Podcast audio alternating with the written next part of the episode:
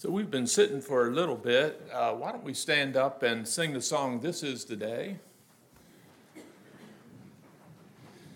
This is the day,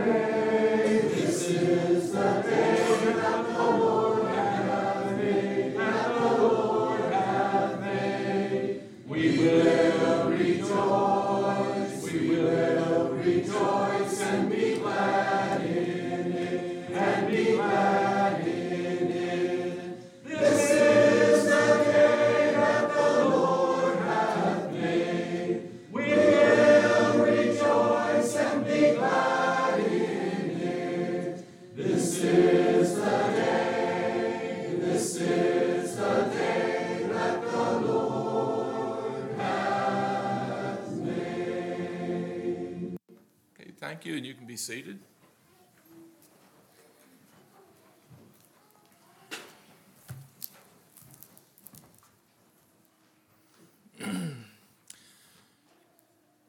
So, this morning I'd like to look at seven haves of the Bible, not H A L V E S, halves, but haves, H A V E S, haves, haves that the Bible tells us that we should do in practice. And if you would open up the Strong's Concordance and look in the Strong's Concordance book, you would find five whole pages, front and back, of how the word have is used in the Bible. So, why these seven specific haves? As we go through, I think you'll find that even though these haves are maybe disconnected a little bit, they all have the common theme of this is what God desires of me as a Christian. And I'm not necessarily going to do a deep dive into each of these haves, but I want to take a, a brief look at each of these. And I think that our goal as a Christian should be to, to have each of these seven haves that, that I'm going to talk about and use them as building blocks in our life. And as we put these haves to practice and use them, I really think you'll find yourself being drawn closer to God and um, to the presence of God than, than you were before. So I've got these seven Lego pieces right here. I'm going to kind of use these as a, kind of a marker where we're at in our message this morning. Uh, so when I talk about one of the seven haves, I'll put it up here and we'll kind of be building a little object. So that's what those are for. So the first two we'll look at have somewhat of a negative connotation, but nonetheless, I think they really speak truth and tell us what we need to have in kind of a roundabout way. So, number one is found in Ephesians chapter 5, verses 11 and 12. Get one of these out here. We'll start with this one right here. Ephesians 5, verses 11 and 12. It begins with Have no fellowship with the unfruitful works of darkness.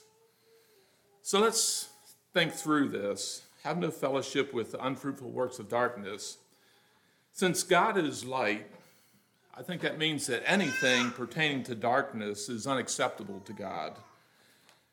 And when we fellowship, have no fellowship with darkness. When we fellowship, we're Fellowship is when we're interacting together with someone or a group of people because of you know a, a, common theme of familiarity that's that's between us. And I think fellowship can happen around any number of things that happen in life. You know, things that are common to us in life. But what's unacceptable is when our fellowship switches and we, get, we begin to fellowship with things common to that of darkness, the things of the world. There's similar references are Ephesians, similar reference to Ephesians 5 are also like uh, James chapter 4, verse 4, where it asks the question, Ye adulterers and adulteresses, know ye not that the friendship of the world is enmity with God? Whosoever therefore will be a friend of the world is an enemy of God.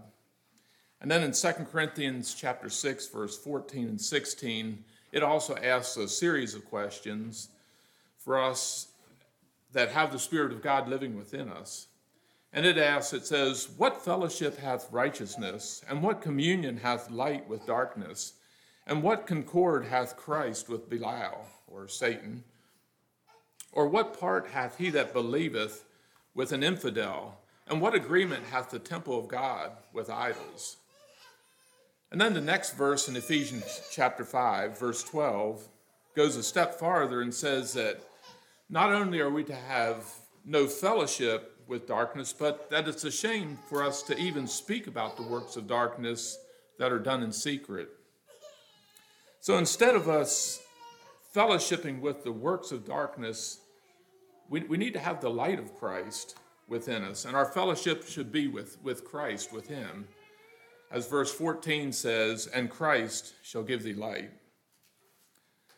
Okay, for the second half, turn to James chapter 2, verses 1 through 10, and I'll be reading that and you can follow along with that.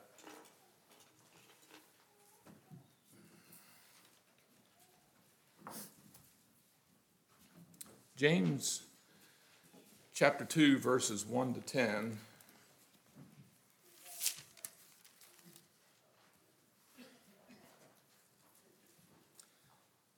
You'll find it here in the first verse. My brethren, have not the faith of our Lord Jesus Christ, the Lord of glory, with respect of persons.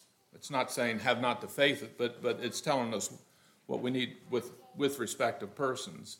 For if there come unto you into your assembly a man with a gold ring and goodly apparel, and there comes in also a poor man in vile raiment, and you have respect to him that weareth the gay clothing, and say unto him, Sit thou here in a good place, and say to the poor, Stand thou there, or sit here under my footstool. Are you not then partial in yourself, and are become judges of evil thoughts? Hearken, my beloved brethren, hath not God chosen the poor of this world rich in faith, and heirs of the kingdom which he hath promised to them that love him? But ye have despised the poor. Do not rich men oppress you and draw you before the judgment seat? Do not they blaspheme the worthy name by which ye are called? If ye fulfill the royal law according to the scripture, thou shalt love thy neighbor as thyself, ye do well. But if ye have respect to persons, you commit sin and are, convinced, and are convinced of the law as transgressors. For whosoever shall keep the whole law and yet offend in one point, he is guilty of all.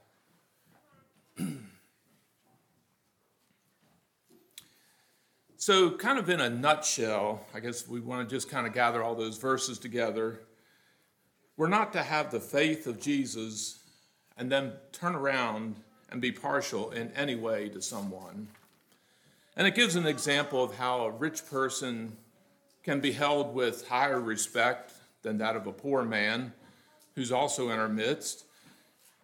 Even though that same rich man might be oppressive to the poor and, and blasphemes the name of Christ, he's, he's still held somewhat in high esteem while the poor man is looked down on, even though he's very rich in faith. And we say, you know, I know better than to do that. But, you know, I think sometimes we can also show partiality and do the same thing by elevating a person or a group of people who, by all outward appearances, you know, present themselves as having it all together. And I think by contrast, what God is impressed with is the humble servant who has inner character. That, that's what's valuable to God. And by us showing partiality or favoritism to some people over another, I think we also break God's royal law of loving our neighbor as ourselves, as mentioned in the scripture that I read. And when James is talking about the poor, I don't think he's only referring to those that are poor monetarily. You know, often people with simple values, they're snubbed and they're looked down on by more affluent people or a group of people. And, you know, th- these people, by all appearances, have their, their act together. But God, on the other hand, sees it differently. In verse 9, he says, But if you have respect to persons, you commit sin. So, as Christians, let's make sure that our Christianity isn't laced in any way with this type of hypocrisy, that of favoritism and partiality.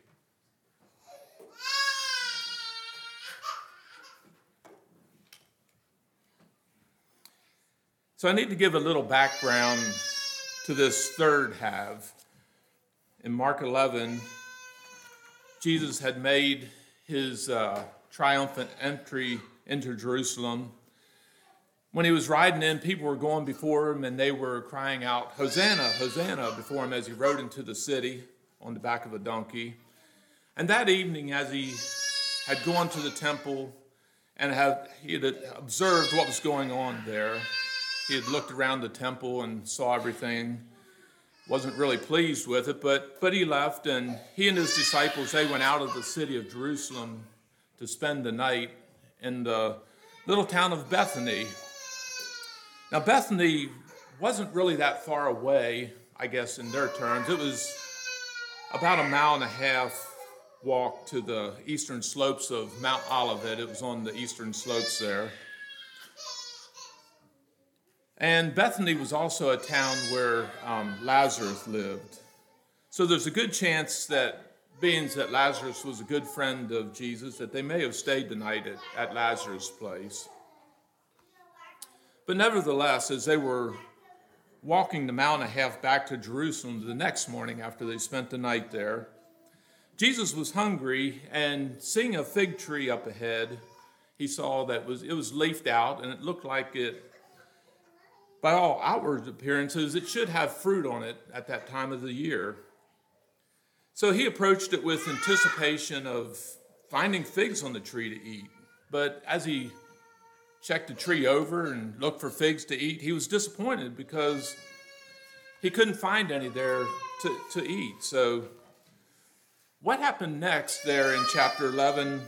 It's a little hard for me to understand on the surface, but as you dig into it, it makes a little bit more sense. And Jesus, he cursed the tree because it wasn't bearing any fruit. And as I thought about that, I'm like, why would he why would he do that? Why would he curse the tree?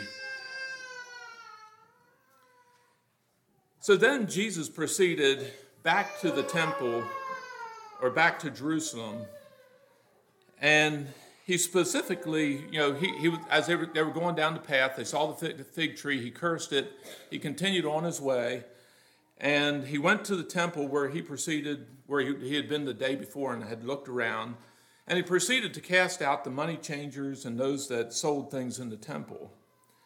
And we don't read about the fig tree until several verses later, in verses 20 and 21, where on the following day, after they'd gone back to Bethany again. On the following day, they were following the same path and coming back into the city of Jerusalem again. And Peter, as he, uh, he took notice of this fig tree that yesterday had been green with leaves and looked promising for fruit, Jesus had cursed it the day before, and now it was withered and dried up, I guess from the roots up. So Jesus' response is what I'd like to focus on. His answer in verse 22 was four simple words Have faith in God. And I think as you think back through it, the events of the previous two days had been, you know, really quite traumatic. You'd had Jesus tri- his triumphant entry into Jerusalem the first day. Well, I'm going to call it, I'm going to be talking about three days, but the first day there, Jesus had entered into Jerusalem triumphantly on the back of the donkey. People were crying, Hosanna. The next day, after they rested at Bethany, he came back and he cast out the money changers. And then they went back to Bethany again. And now on the third day, they, as they were coming into the town again, they witnessed this dried up fig tree. So, was Jesus pointing out that the temple was not bearing fruit, but was just a pretense and like the barren fig tree. I think that's possible that that's what it was. For us, I think that what Jesus is saying is that as Christians, we need to be bearing fruit. And to bear fruit, we need to have faith. We need to trust God. Jesus seems, I think Jesus seems to be drawing a connection between that of our fruit bearing and that of our faith, so much so that we can remove mountains if it's according to his will. On the contrary, though, when we're bearing a grudge against someone instead of bearing righteous fruit, that grudge will, will hinder us from bearing any desirable godly fruit. So if we have a grudge, I think it's of most importance that we take care of that and to ask and to give forgiveness with a repentant spirit and to seek forgiveness from our Father. And I feel like I'm barely scratching the surface of you know these words of Jesus of have faith, but but just really let those four words of Jesus speak to you. Uh, have faith in God, trust Him, and you will bear fruit. So if you're not there ready, uh, turn to Mark 11, and I'll just we'll just go over it real quickly, read a few of those verses, starting in verse 12. And on the morrow, when they were come from Bethany, he was hungry, and seeing a fig tree afar off, afar off, having leaves, he came, if happily he might find anything thereon.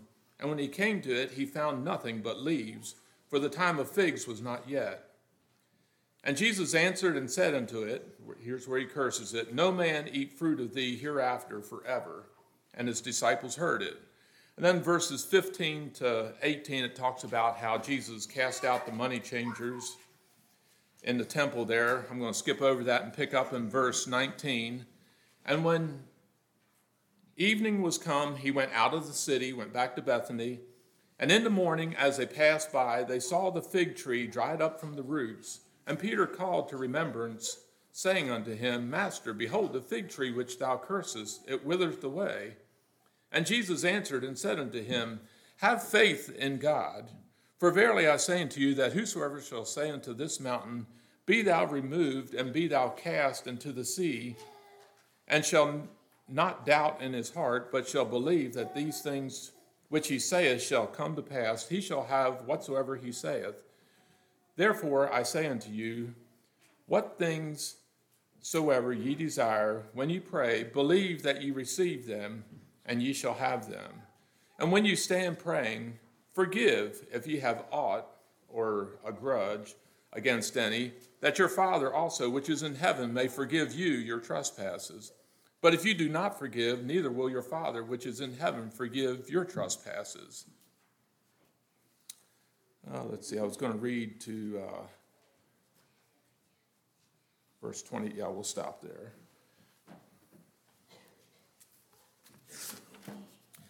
So now for the uh, next four haves, I'm going to be looking in uh, 1 Peter for those.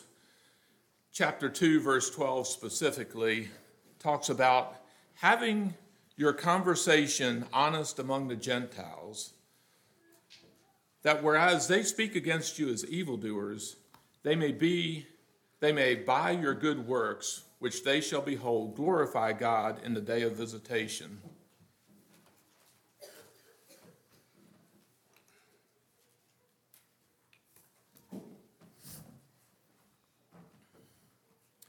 So, this verse brings to mind the old saying, actions speak louder than words. You know, while I think there's a time and there's a place for us to verbally testify for Jesus before others, our actions and our reactions and our responses to daily encounters that we have in the world, you know, it, that's always on display to people. Jesus himself said pretty much the same thing in Matthew chapter 5 verse 16, "Let your light so shine before men that they may see your good works and glorify your Father which is in heaven." So having an honest life and living it with integrity is perhaps I think one of the greatest ways to let Jesus light shine through us. And we need to be honest with ourselves and be asking God to show us any areas in our lives that are being lived dishonestly and with any deceptiveness. So that one's kind of a short one, having your conversation honest among the Gentiles. For the next one, uh, let's see, we'll put this one out.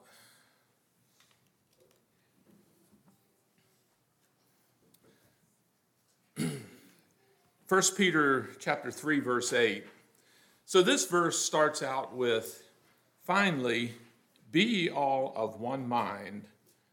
It's talking about unity here. As a brotherhood of believers, how we need to have unity. And then there it is, having compassion one of another. So, how, how are we supposed to be compassionate? By showing love as brethren, by being tender to each other, and by using courtesy. I think our attitude of compassion should not be limited to only those within our brotherhood, but it needs to spill over to those around us and to those abroad into other countries. And I have to admit, though, that compassion doesn't always come easy for me, you know, because my desire, you know, is to do that, but it's not necessarily a, a natural reaction and response of mine. So when I see someone in a kind of a less than desirable situation, um, I, I, really, you know, I need to have compassion. My, my human response is to, tends to be a, more along the lines of, you, know, you, you got what you deserved. You know, it, it serves you right. But I'm thankful, though, for the compassion that God modeled for us. If his response toward us would have been like my human tendency of, you got what you deserved or it serves you right, then none of us would be here today. Because Lamentations 3, verse 22 and 23 says, It's of the Lord's mercies that we are not consumed, because his compassions fail not. They are new every morning. Great is thy faithfulness.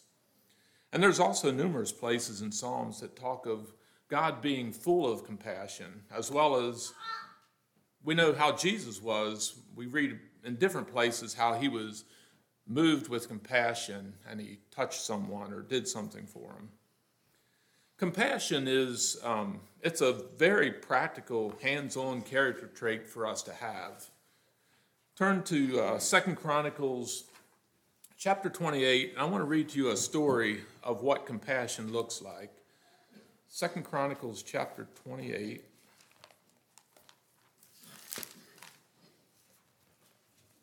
And I think I'll start reading in uh, verse 13 and go through 17. And he said unto them, Ye shall not bring in the captives hither, for whereas we have offended against the Lord already, you intend to add more to our sins and to our trespasses, for our trespass is great, and there is fierce wrath against Israel. So the armed men left the captives and the spoil before the princes and all the congregation. And the men which were expressed by name rose up and took the captives, and with spoil and with the spoil clothes all that were naked among them, and arrayed them, and shod them, and gave them to eat and to drink, anointed them, and carried all the feeble of them upon asses, and brought them to Jericho, the city of palm trees, to their brethren. Then they returned to Samaria that's an example of where um, the, the prisoners were, were treated a, with compassion in the Old Testament there. Having a, the next um, have is just a few verses down in chapter 3 of, of 1 Peter.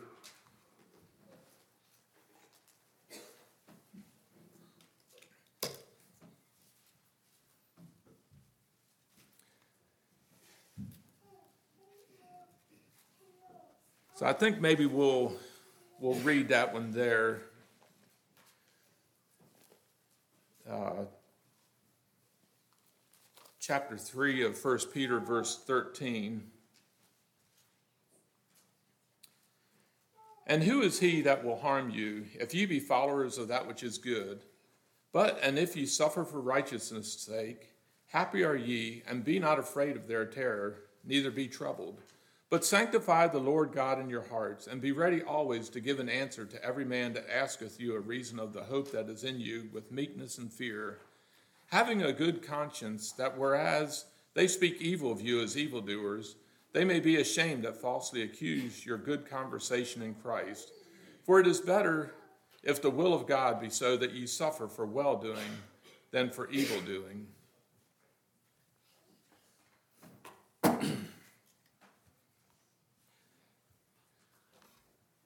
Having a good conscience, a clear conscience, you know, has nothing to, to hide. Of course, you know, we're, we're talking about trying to hide something from mankind because with God, nothing is hid. That, that's, that's a given fact. That, that all of our actions as well as our thoughts, you know, they're all plainly seen by God. You know, we, we can't hide anything from God. We can hide, hide things from men, but from God we can't. Psalms 139 2 says, Thou knowest my downsitting, my uprising, thou understandest my thoughts afar off. God, God knows all that thing, everything about us. 1 Corinthians 3:20 says, "The Lord knoweth the thoughts of the wise." And Jesus also said in Luke 12 verse 2, "There is nothing covered that shall not be revealed, neither hid that shall not be known. Everything will be known, is known by God. And having a good conscience before men means that we haven't been trying to pull the wool over the eyes of people to deceive them in any way, you know, trying to compromise our integrity. And I think what a good conscience boils down to is just being open and honest. Admit when you fail and follow God's principles in living out our lives. That way, if and when someone desires to slander you or, or bring a false accusation against you, they won't be able to find anything to bring against you. And Paul gives Titus some really pertinent advice as a young man that, that will serve us well also. Ch- Titus chapter 2, verses 7 and 8, Paul gave Titus this advice. He said, In all things, showing thyself a pattern of good works, in doctrine, showing uncorruptness, gravity, sincerity, sound speech that cannot be condemned. That he that is of the contrary part may be ashamed, having no evil thing to say about you. Okay, so that is the, we'll come to the last one here and that's found in chapter 4, verse 8 in 1 Peter.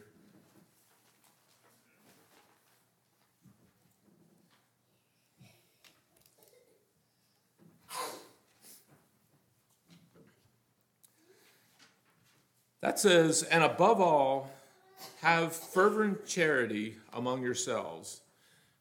As you read through that in chapter 4, it's really easy to miss it and just read over that verse. The word fervent means literally intense, with our energies strained to the utmost.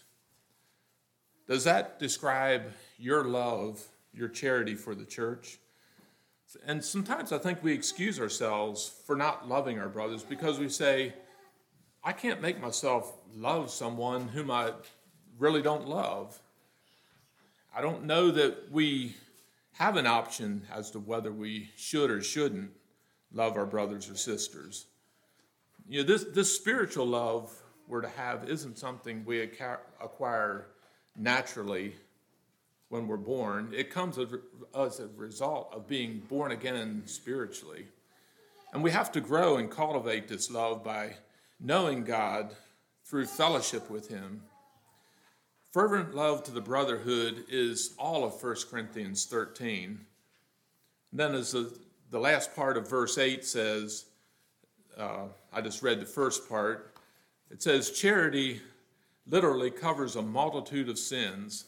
And this isn't saying that, that we're able to atone for sins in any way, but that in our loving, we're able to see past the sins and thereby give forgiveness to that person.